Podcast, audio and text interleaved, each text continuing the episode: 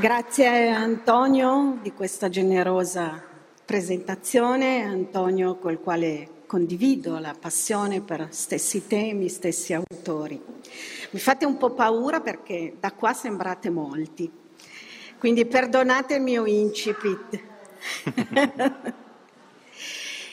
ecco, come mai si chiedeva Merleau-Ponty verso la metà degli anni 50, i filosofi non hanno mai smesso di riconoscere come maestro un uomo che non scriveva, non insegnava, si rivolgeva a caso a quelli che incontrava per strada e che ha avuto difficoltà con l'opinione pubblica. La risposta può essere ovvia, perché Socrate, e Socrate il maestro di cui parla Merleau-Ponty, è il protagonista dei dialoghi platonici e la filosofia platonica è l'eredità indiscussa su cui si fonda tutta la filosofia occidentale. Ma vi è la possibilità anche di una risposta paradossale, perché Socrate, la sua vita e la sua morte valgono come esempio contro Platone, o meglio contro eh, una certa modalità degli sviluppi della filosofia di Platone.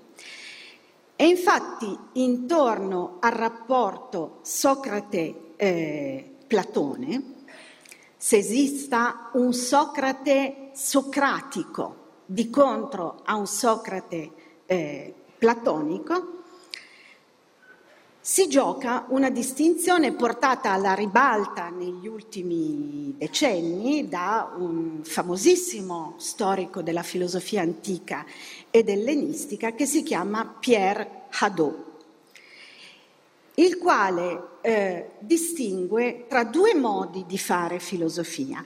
Uno che appunto deriverebbe dagli sviluppi di lungo corso della filosofia platonica, e cioè la filosofia come speculazione pura, come analisi del linguaggio, e un'altra invece modalità di concepire la filosofia come arte di vivere, come ricerca del modo di vivere. Ed è ovvio che il Socrate, tra virgolette, socratico, gioca un ruolo fondamentale in questa seconda modalità di intendere la filosofia. Ora no, non mi sto eh, a dilungare, sarei molto noiosa nel ridisegnarvi l'intricata mappa delle diverse eh, filosofie contemporanee che si proclamano interpreti della vera eredità di Socrate, nonostante e contro Platone e il platonismo. Ma vorrei semplicemente cercare di far emergere dentro questa tribù, questa tradizione composta appunto da coloro che vedono nel socratismo non tanto una dottrina quanto un'arte del vivere, ecco, all'interno di questa famiglia vorrei ricostruire una tradizione minoritaria che forse, come dire, in termini di tradizione invento qui ora, ma comunque una eredità più sottaciuta che da Socrate trae ispirazione non solo per una filosofia come arte del vivere, ma di più per pensare la filosofia come persistente possibilità di dissidenza. Dissidenza non intesa come opposizione ad oltranza sempre e comunque e non intesa necessariamente come rivolta o ribellione. Dissidente, mm, che deriva dal participio presente di dissideo, letteralmente significa sedere separatamente, siedo separatamente. Il che tratteggia in realtà una posizione abbastanza calma, ferma per convinzione, ma che non sbraita, che non si oppone in maniera chiassosa. Ecco, prima di delineare il ritratto di questa famiglia di cui mi piacerebbe essere la portavoce o forse tentare di raccogliere una parte di eredità, devo confessarvi che spingerò questi autori dalla mia parte del resto non più di quanto questi autori a loro volta hanno spinto Socrate e alcuni dialoghi platonici dalla loro parte. Ecco, per certi aspetti Socrate non solo è quella pagina filosofica che sempre in continuazione viene scritta e riscritta, no? una sorta di pagina bianca, ma è anche il nome sul quale la filosofia proietta ciò che la passione filosofica ci fa desiderare. Ecco perché, per rispondere alla domanda iniziale che si poneva Merleau-Ponty, non abbiamo mai smesso di richiamarci a Socrate. È una strana eredità, dunque, quella socratica, che in realtà non è preceduta da una chiara indicazione testamentaria. Ora, i membri della famiglia, di cui appunto mi piace, forse, voglio dire, esagerando, ma insomma, mi piace sentirmi almeno un po' un erede, non si richiamano alla saggezza socratica in generale. Non traggono da Socrate un insegnamento normativo che stabilisce i criteri dell'autentica azione etica o della giusta azione politica. Essi traggono da Socrate l'esempio di una vita che sceglie uno stile e dunque si singolarizza scegliendo uno stile, cercando per quanto possibile di aprire e tenere aperto lo spazio indeterminato della libertà. Così che il pensiero, mm, così come Socrate lo vive o sembra viverlo, non si qualifica tanto e solo per la sua capacità di astrazione, quanto per la sua vigilanza nei confronti di ogni possibile forma di dominazione. Sono molti questi, eh, questi autori, no? dagli studiosi socratici come Vlastos fino a Sloterdijk, passando per Lacan, ad esempio. E molti hanno visto in Socrate il maestro di un modo di vita irregolare e dissidente, ma che al contempo rimane impegnato in prima persona. Ora non, non mi fermo su ciascuno di loro, mi limito invece ad accennare a coloro che per me sono stati importanti rispetto a questa eredità del Socrate dissidente. Anna Arendt, Michel Foucault e per alcuni aspetti un pensatore poco conosciuto in Italia che si chiama Jan Patočka è un filosofo praghese mm, che rappresenta la dissidenza al regime in Cecoslovacchia. Sono pensatori molto diversi tra loro, ma che in fondo sono e rimangono agitati da un'unica, da una stessa inquietudine filosofica e politica e che possono essere ritenuti gli eredi di questo socratismo radicale e paradossale che si oppone a, al platonismo. Ora, forse alcuni di voi sanno, eh, non dico niente di nuovo, che eh, per Anna Arendt Socrate fin dalla metà degli anni 50 ed è uscito un saggio presso Cortina molto interessante di questi anni che si intitola appunto Socrate. Quindi per l'Arendt Socrate è da sempre una figura eh, di riferimento. E cosa rappresenta? Rappresenta quel momento in cui la filosofia e la politica non sono ancora diventati due ambiti distinti e separati. Per l'Arendt è Platone che, come dire, scioccato, traumatizzato per la morte di Socrate, inizierà a stabilire una gerarchia dei saperi e delle pratiche per cui la contemplazione del vero, dell'uno, delle idee, eh, la filosofia come speculazione, eh, appartiene a un rango superiore delle attività rispetto alle attività dell'etica e della politica. Ecco, per Anna Arendt Socrate, il vero Socrate, che si ritrova nei primi dialoghi eh, platonici, eh, nei quali Platone non mette ancora in bocca a Socrate la sua verità, ma che sono ancora rispettosi dello stile socratico, rappresentano questa unità, cioè ciò che accade prima del dualismo platonico, dei tanti dualismi platonici, non solo quello tra filosofia e politica, quello tra eterno e contingente, quello tra anima e corpo. Ma l'esperienza che più sollecita l'Arendt a servirsi di Socrate e a concentrarsi sull'esemplarità di Socrate è il noto processo ad Adolf Eichmann che si tiene a Gerusalemme tra il 61 e il 62. Le vicende del processo in questo momento non ci interessano, però io credo che da qui in Hannah Arendt prenda origine un'intuizione, e cioè quella di contrapporre Eichmann e Socrate come due forme di vita antitetiche. Tipologie di esiti sempre possibili ma alternativi dei modi di diventare soggetti.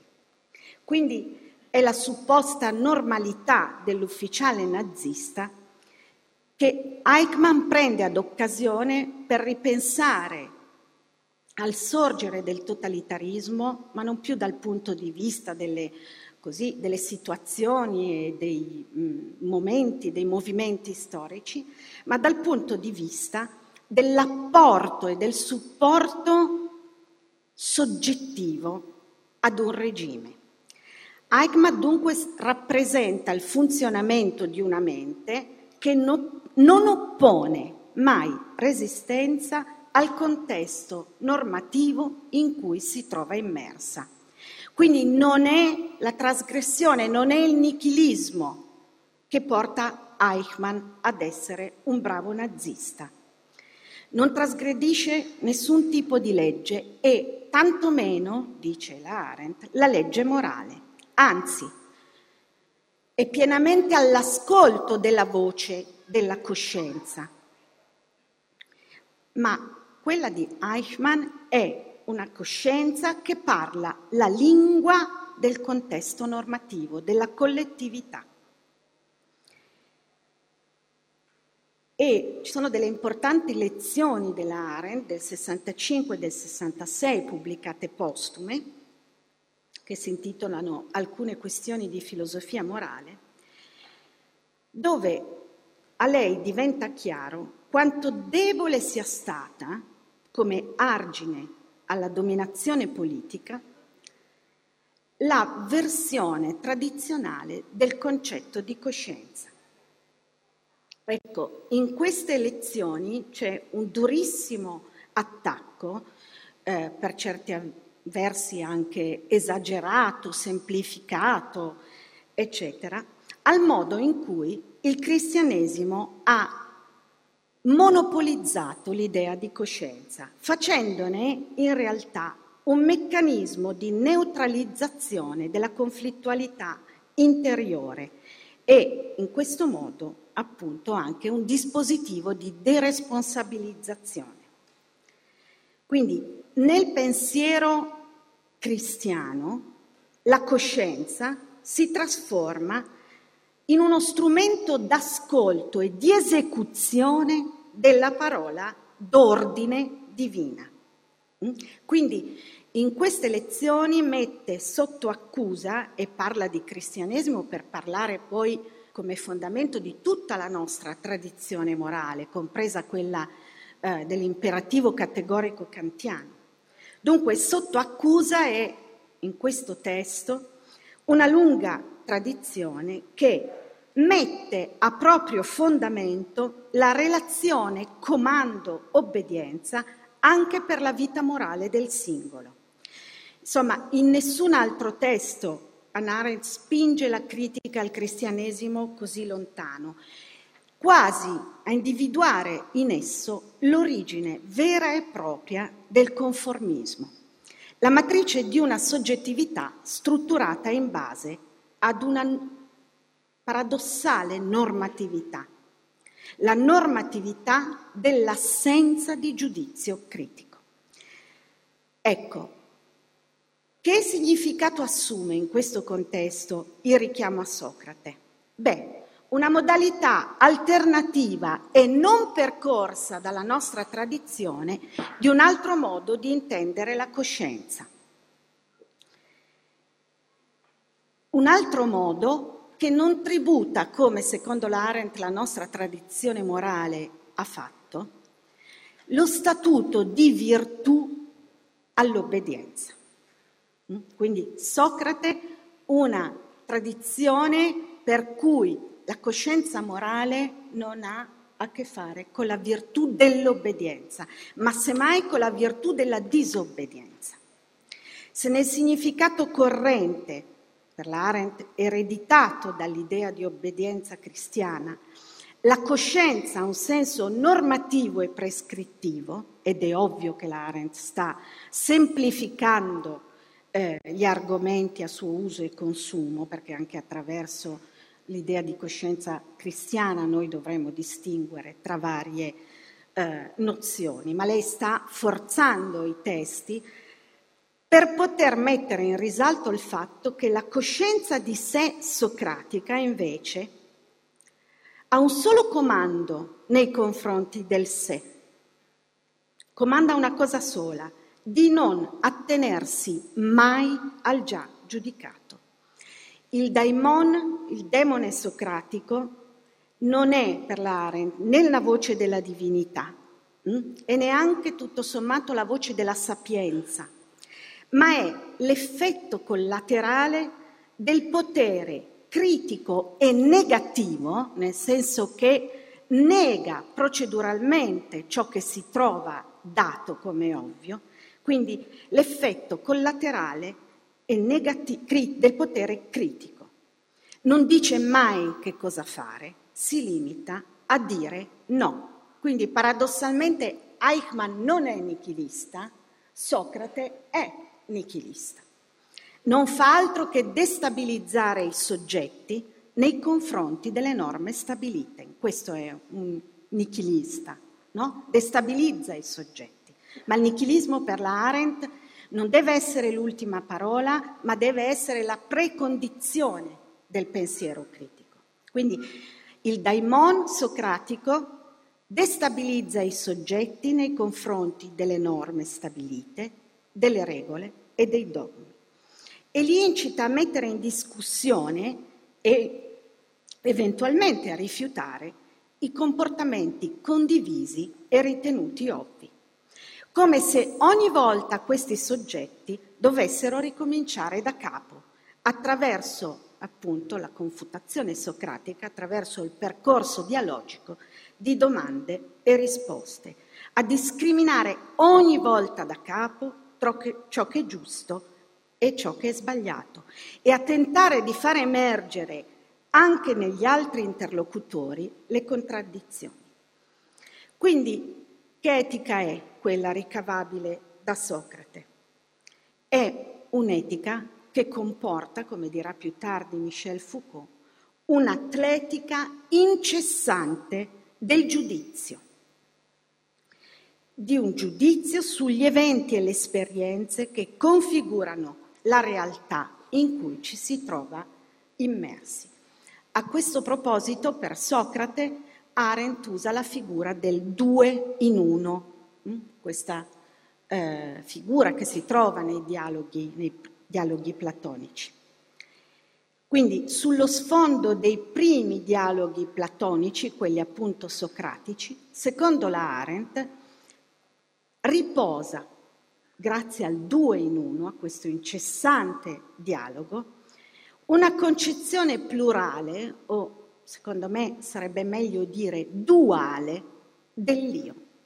La sola appunto che per l'autrice consente al pensiero e al giudizio di fare attrito nei confronti del contesto.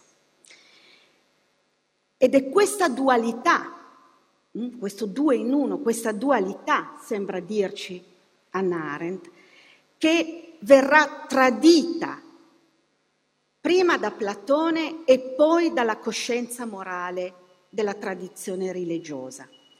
Perché per questa tradizione il due in uno deve essere messo a tacere nell'uno.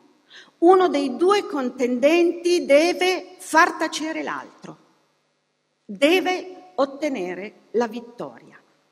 Mm? La lotta della ragione per piegare la volontà, la lotta di una parte del sé, del bene contro l'altra del male. Una lotta per l'affermazione della vita, mm? pensate appunto alla vita eterna, che cosa fa nelle morali religiose? Combatte la morte eterna mm? e la mette fuori gioco. E quindi in quella che si potrebbe chiamare la coscienza socratica, il pensiero deve invece rimanere due, deve continuamente sdoppiarsi, deve continuamente procedere per questo doppio movimento, di fuoriuscita dal cerchio chiuso del sé e della volontà di affermazione della vita del sé, esporsi, hm? esporsi ai colpi dell'esterno che spesso destrutturano la consistenza del sé. E questo esercizio socratico del due in uno è il punto di partenza da cui il soggetto può diventare un altro, un'alterità per se stesso. Quindi l'atto di pensare di cui Socrate per Anna Arendt è sinonimo Comporta dunque una versione complessa del principio di non contraddizione. Quando si pensa si diventa il proprio interlocutore, certo, mm, ma anche, sarebbe la differenza tra il Socrate socratico e il Socrate platonico, si diventa anche i propri potenziali avversari. Ecco, probabilmente io forzo questi testi arentiani, ma sicuramente non più di quanto Anna Arendt forzi i testi platonici. Ma giungere ad essere un soggetto etico non significa per il Socrate arentiano ricompattarsi nell'armoniosa univocità dell'uno. Vuol dire invece riuscire a rimanere all'interno anche del proprio sé un campo di forze comunicanti, certo, ma sempre potenzialmente conflittuali del due. E nel costante esercizio del due in uno, l'Arendt vede ripristinarsi un punto di intersezione tra il sé che pensa e il sé che si rende visibile nell'azione. La solitudine, no? questo sedersi a parte, e sopportare la solitudine del non allinearsi ha a che fare anche come esempio, come contaminazione con le vite degli altri. Ed è per questo che Laren dirà, in certi momenti eccezionali, la capacità del pensiero, quel vento che distrugge le opinioni, i valori, le dottrine, le teorie riflesse, può dunque trasformarsi immediatamente in azione. Mm? Quindi per Arendt il due in uno, la cura di sé socratica, è una modalità alternativa a quella che abbiamo visto eh, esemplificata da Eichmann, di costituirsi come soggetti. È l'esercizio di un potere su se stessi che inevitabilmente produce degli effetti collettivi, scompaginando la posizione etica e politica degli autori, degli attori che si trovano sulla scena. Quindi il daimon socratico mm, e il modo in cui Arendt parla della scissione dinamica interna al soggetto, più che il prodotto di una capacità misteriosa, sembra corrispondere, mm, questo lo trovate nel Den Tagebuch, a un conflitto tra le percezioni temporali del soggetto, dell'io, tra quella parte del sé che si esperisce come contingente, finita, soggetta al tempo, al mutamento e alla morte, e quella parte del sé hm, che i filosofi hanno anche chiamato io della percezione, che pur inscindibile dalle vicende dell'io corporeo e mortale, non può fare a meno di percepirsi come eterna. Hm? Quindi alla fine il due in uno cos'è? Io credo che sia il conflitto tra queste due percezioni, che non possono fare altro che confliggere il senso di sé come appunto soggetti alla morte, alla scomparsa, al cambiamento e quella parte del sé che pensa, che è sempre no, una, così, un pensiero di essere immortali. E quindi è interessante sottolineare che non tanto nella vita nella mente, ma in queste pagine dei diari di pensiero, la conflittualità interna all'io è strettamente posta in relazione alla capacità di rendere eticamente e politicamente resistente questa modalità del conflitto tra le due percezioni temporali dell'io. Tra le condizioni che facilitano l'assenza di giudizio e di dissenso, sembra potersi annoverare la vittoria esclusiva di una delle due percezioni sull'altra, la fine del conflitto delle due percezioni.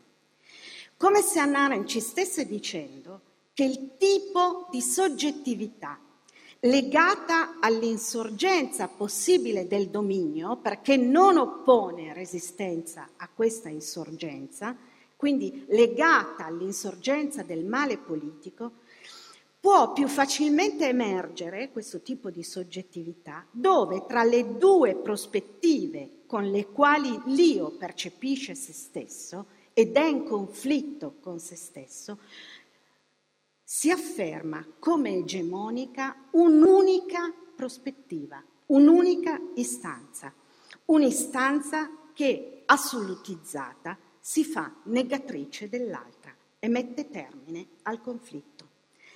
Ecco perché mm, potremmo allora dire, ricollegandoci anche a Merleau-Ponty mm, e interpretando la Arendt fino alle ultime conseguenze, ecco perché Socrate accetta la morte, ma l'accetta non platonicamente perché la morte mh, hm, libera l'anima eterna dal corpo mortale. No, Socrate accetta la morte come parte integrante della sua vita, del suo modo di vivere.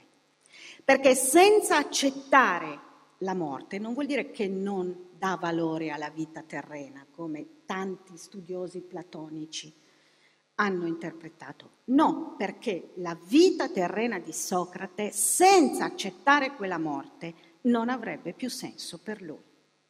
E quindi accetta la morte perché, in ultima istanza, il due in uno socratico non è stato altro che l'esercizio costante, faticoso e anche tragico di far dialogare nel dissidio, nel contrasto, la, la realtà affermativa, positiva della vita con la prospettiva disidentificante della morte. Ora,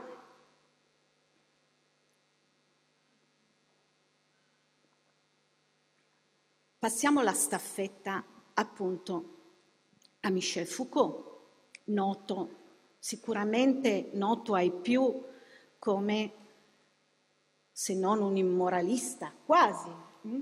qualcuno che dice che tutto è potere e che dal potere noi non possiamo uscire. Questa è una vulgata, tra l'altro smentita eh, dai corsi tenuti al Collège de France negli ultimi anni della sua vita.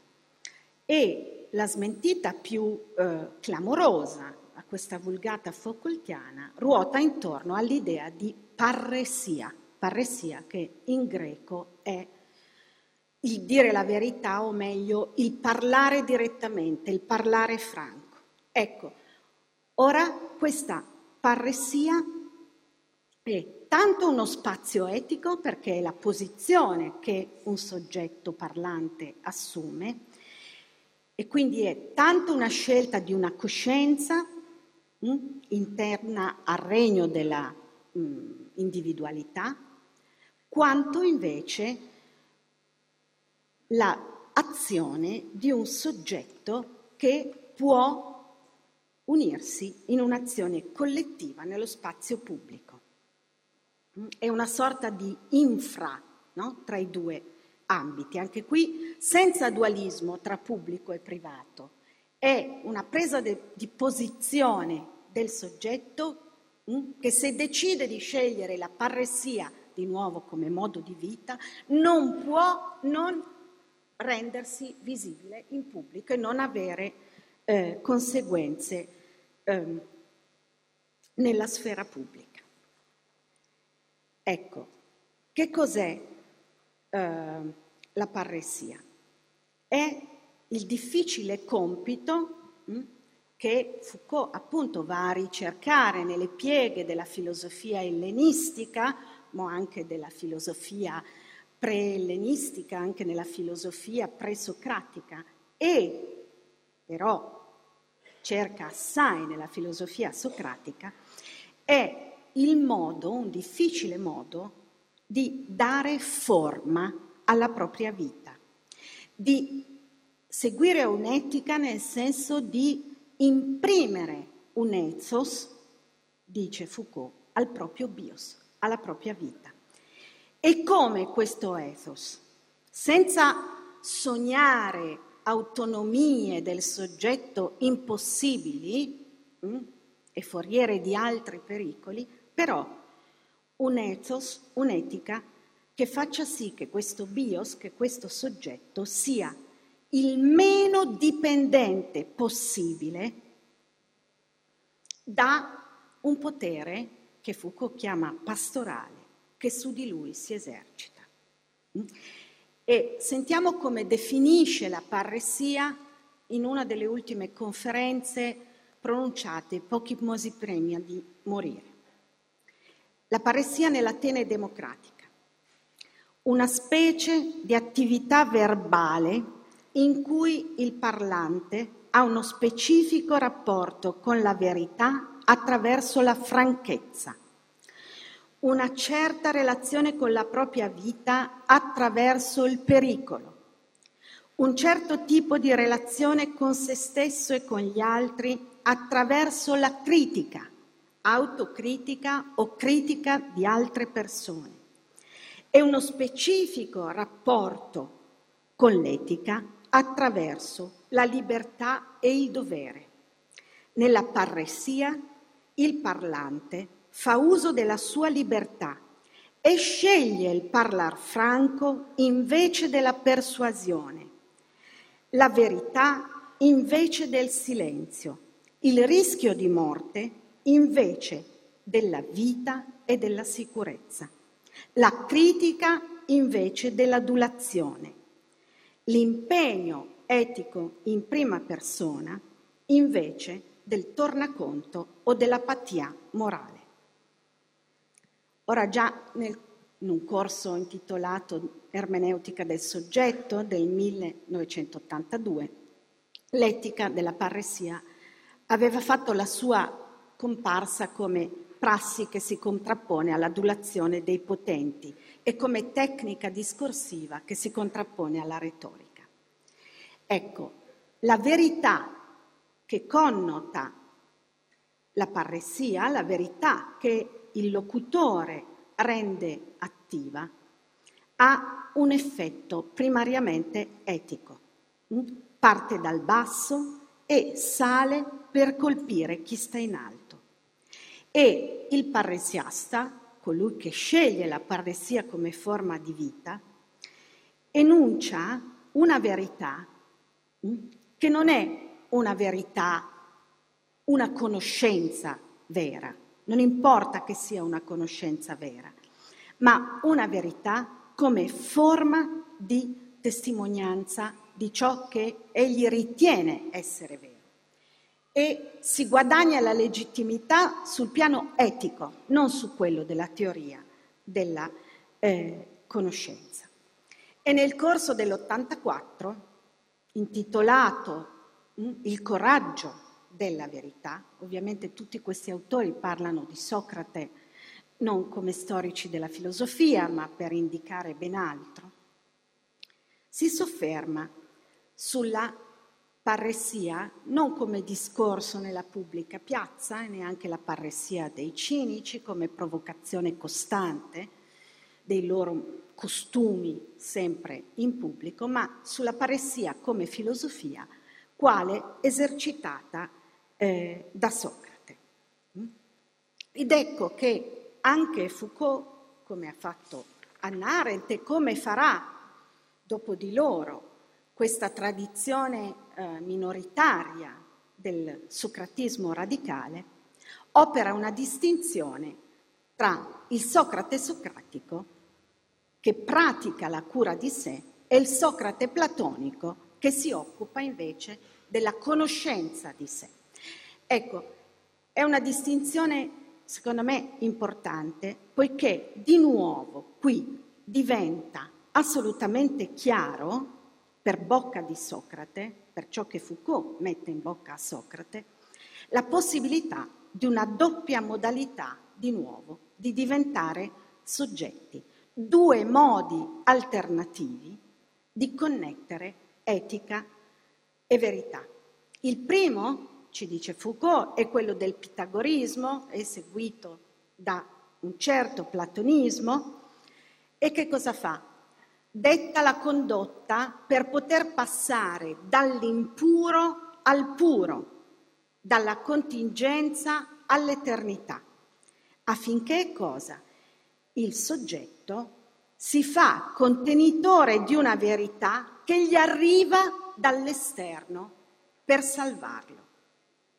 Di nuovo, Platone, è il Platone che transita nel cristianesimo. E dice Foucault, in questa tradizione sparisce dal socratismo tutto ciò che è esperimento, esame, critica, a vantaggio della ricerca del fondamento ontologico dell'uomo in un percorso metafisico. L'altro itinerario, che è quello del Socrate parresiastico, che esercita la parresia, non è una dottrina, ma è una pratica, priva di garanzie e sostenuta esclusivamente dal coraggio, dal coraggio di dire ciò che si ritiene essere vero, un coraggio che richiede la sorveglianza senza posa sul proprio giudizio.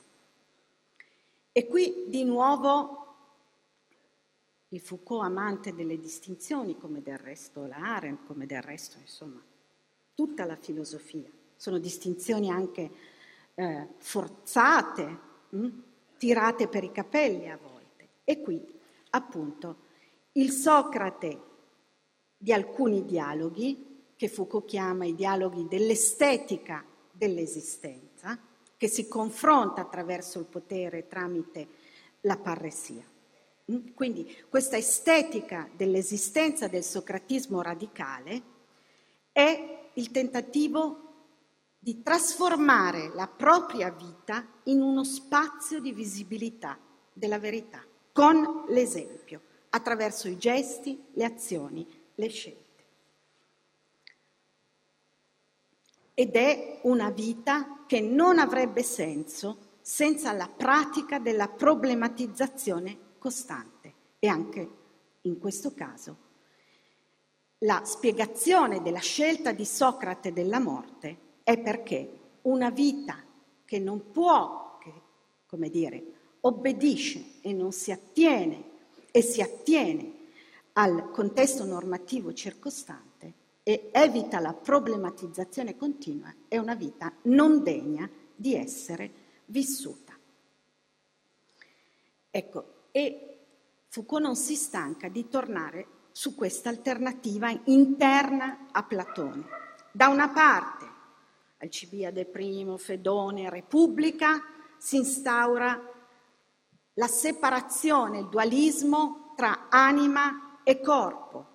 L'anima diventa una realtà separata dal corpo a cui corrisponde un metodo di conoscenza come contemplazione di una verità eterna. Ed è il percorso della soggettività metafisica, di quel discorso che svela all'uomo la propria essenza e ciò che deve fare per conformarsi a questa essenza. Dunque l'etica che cos'è in questa prospettiva? È il comando, hm? è l'insieme dei dettami delle regole di condotta che l'essere umano deve seguire per ricongiungersi al fondamento ontologico che gli corrisponde. Dall'altra, hm, come l'apologia o il lachete e gli altri dialoghi socratici testimoniano, si indica la via dell'estetica dell'esistenza, nel senso non estetizzante di fare della propria vita un'opera d'arte, ma di un'arte del vivere, una pratica che si sceglie come vita esemplare. Per immortalarsi, certo, ma accettando la morte. Immortalarsi magari nella memoria degli altri, immortalarsi come esempio e quindi accettando la morte, a volte scegliendola nella sola modalità possibile del lasciare traccia di sé nel ricordo. Ecco, quindi Foucault non si stanca, lo ripete in continuazione. Mm? Questa etica è immanente, è il bios, una vita che sceglie la propria forma di vita. Il messaggio dunque è chiaro.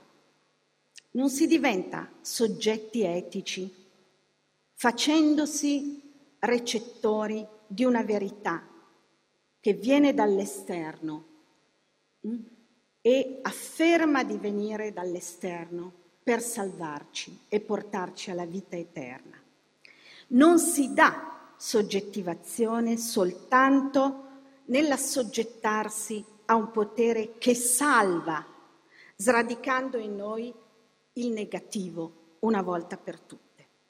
Ma si può diventare e rimanere soggetti anche attraverso un'ininterrotta atletica del coraggio e del giudizio, attraverso un discernimento costante che soppesa ogni volta da capo ciò che è bene e ciò che è male.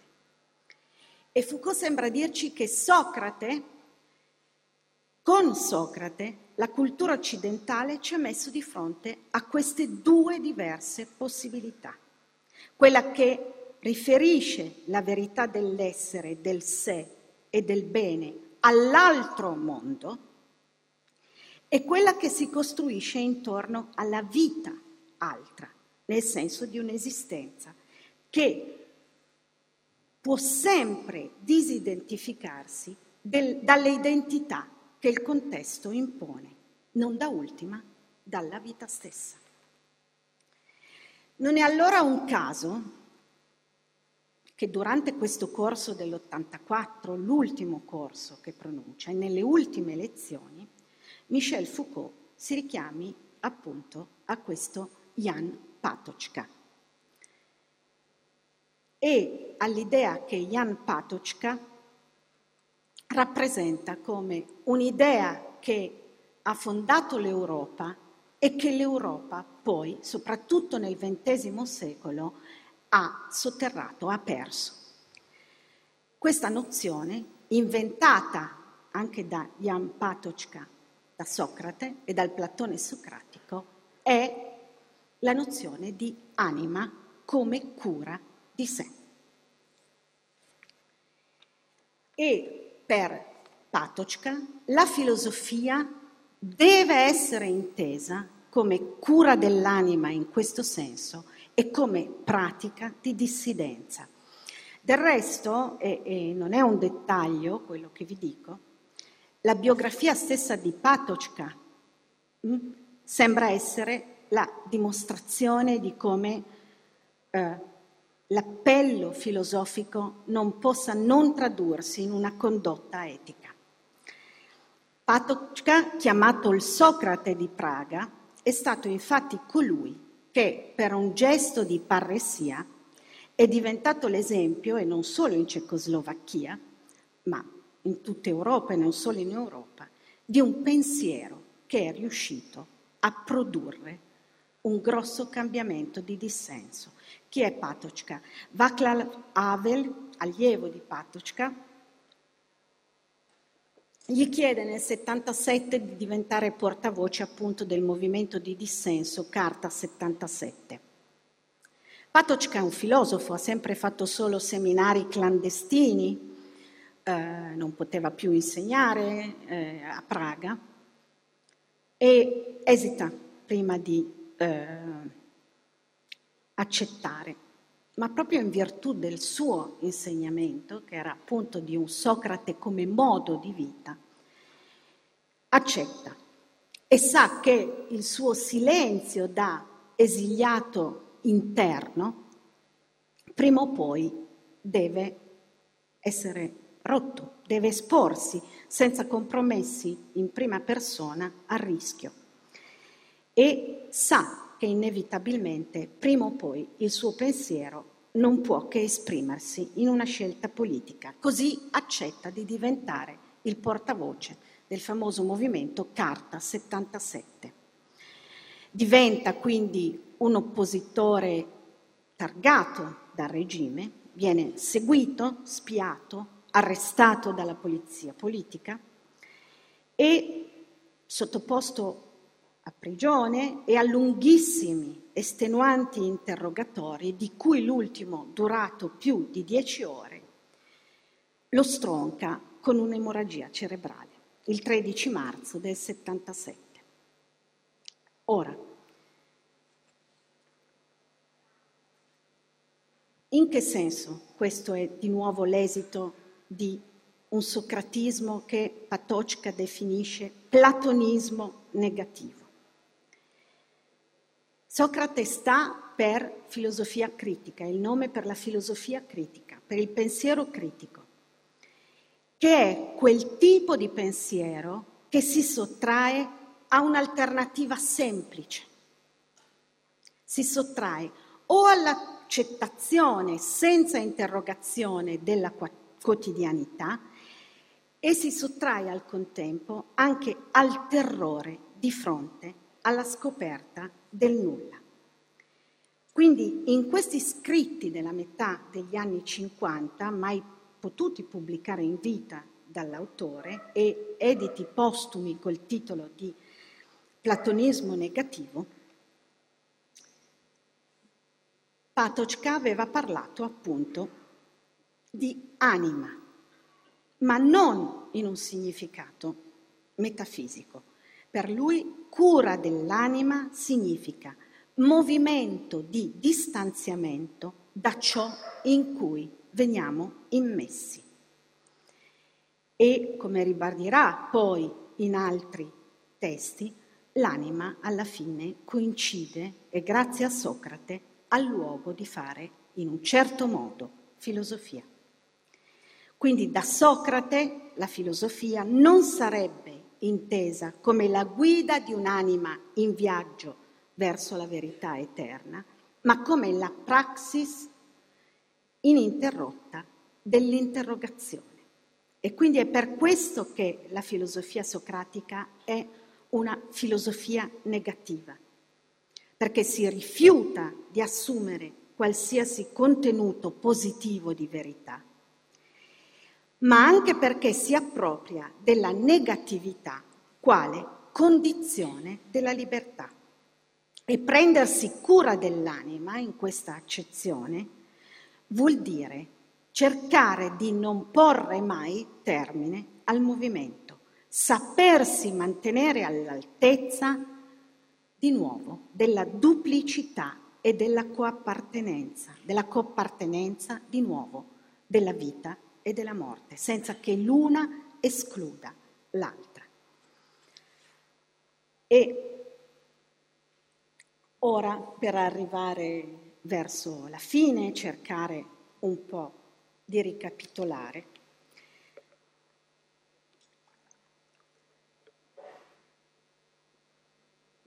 Spero di essere riuscita a far emergere che cosa lega insieme queste interpretazioni di Socrate, che fanno di Socrate appunto più un'occasione, più eh, appunto, quella pagina bianca su cui si vuole scrivere. Che cosa lega insieme il due in uno di Arendt, la, la parressia di Foucault e la pratica dissidente della cura di sé di Jan Patočka e degli intellettuali di carta, di alcuni intellettuali di carta 77. Se vi è un elemento che davvero unisce questi autori nel richiamo a Socrate, è la convinzione che l'azione politica per frenare o scardinare un potere che diventa dominazione non può essere altro che la manifestazione visibile di un'etica, vale a dire l'effetto collaterale mm, di un ethos, di una postura, di una condotta che si radicano saldamente nelle pieghe del modo di vita del singolo. Perché se la soggettività di ognuno rimane inalterata, non avverrà che un avvicendamento di coloro che monopolizzano il potere, senza cambiare la struttura reale dell'esercizio del potere, qualsiasi nome questo potere voglia attribuirsi. In che senso allora possiamo ereditare da Socrate, da questo Socrate, dal Socrate anche scritto e riscritto da questi autori, un'anima anarchica. Beh, se per il Platone della Repubblica e degli altri dialoghi della maturità l'anima anarchica, come chissà chi ha letto la Repubblica, è l'anima sommamente ingiusta, ingiusta perché non riesce a diventare, per dirla con le stesse parole di Platone, una di molti, quindi l'anima anarchica è l'anima malvagia perché rimane plurale, rimane conflittuale. Ecco, l'anima di Socrate, di questo Socrate, è giusta proprio perché è anarchica, perché si esercita nel non piegarsi alla tentazione di diventare una. Si ostina in un due che non può e non deve trovare pace nell'uno. Ed è un'anima che vive in una continua disappropriazione delle proprie identità. E dunque l'istanza anarchica non esprime la volontà di fare dell'ordine sociale un disordine permanente, che poi immancabilmente finisce per diventare un altro ordine che semplicemente si sostituisce a quello precedente esprime piuttosto l'urgenza di porsi in relazione col mondo, ma in modo tale da non adeguarsi mai alla pretesa che il mondo avanza nei confronti delle identità sociali che ci impone. E quindi Socrate di Arendt, Foucault, Patočka non è l'oppositore di professione, ma colui che riesce a far vedere come contingente ogni cosa che pretende di essere necessaria. È il critico impietoso di chi presume di poter dedurre norme assolute dalla doxa, dall'opinione comune. L'anarchia si radica dunque in una mancanza di arché, di principio primo, per cui paradossalmente a principio deve ergersi il non accordarsi mai ad un unico principio il non obbedire mai ad un'unica ingiunzione che diventa assoluta.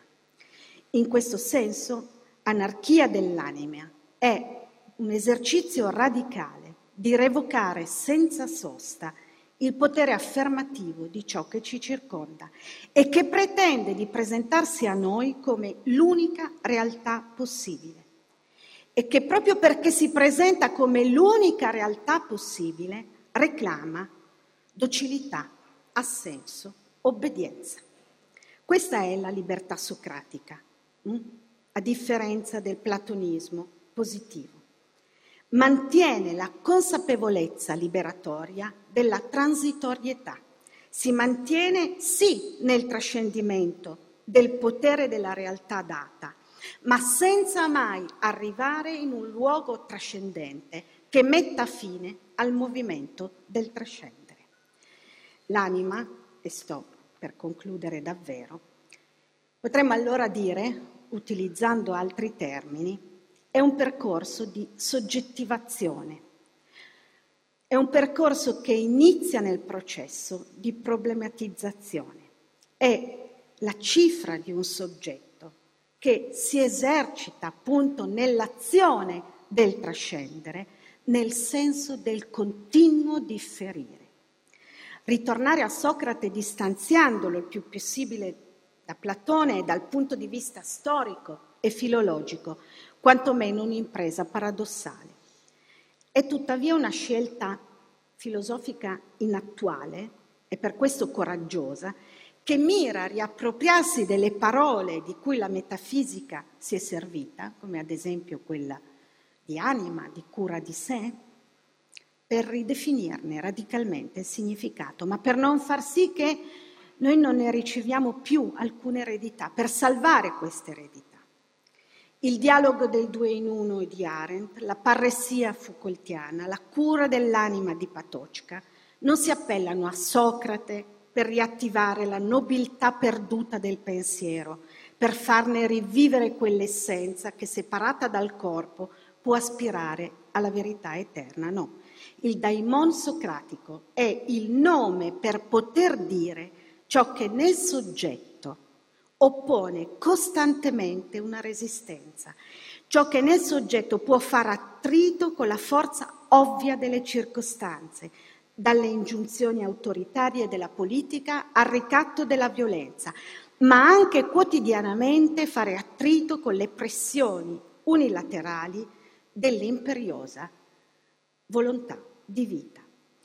In una parola è il nome della possibilità, del potere che ciascuno di noi ha di resistere a un altro potere e dunque la dominazione, la possibilità della dominazione, è legata anche e soprattutto al modo in cui ci si costituisce come soggetti, a come noi, ognuno di noi, a come un soggetto risponde, sostiene, accetta o reagisce alle relazioni di potere, non solo a quelle del potere politico.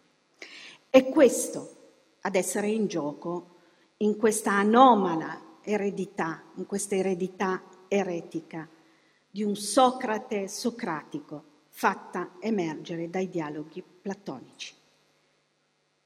E il desiderio di indicare un varco, di, se, di certo sempre stretto e sempre in pericolo di essere richiuso, per giungere al luogo di una possibile interruzione l'interruzione di quei dispositivi che instaurano col potere una circolarità viziosa.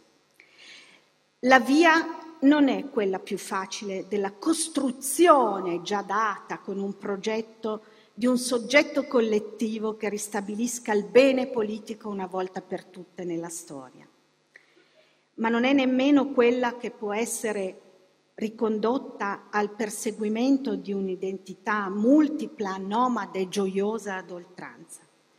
È piuttosto la via di una possibile rivoluzione etica, la rivoluzione singolare di un bios, di una vita, che sceglie un ethos e di un ethos della libertà che riesce a farsi praxis, prassi di un esercizio continuo di critica e di libertà. In questo senso, come spesso ripeteva Michel Foucault, mm, una frase che gli ha procurato parecchi nemici, la rivoluzione o sarà etica o non sarà mai. Vi ringrazio.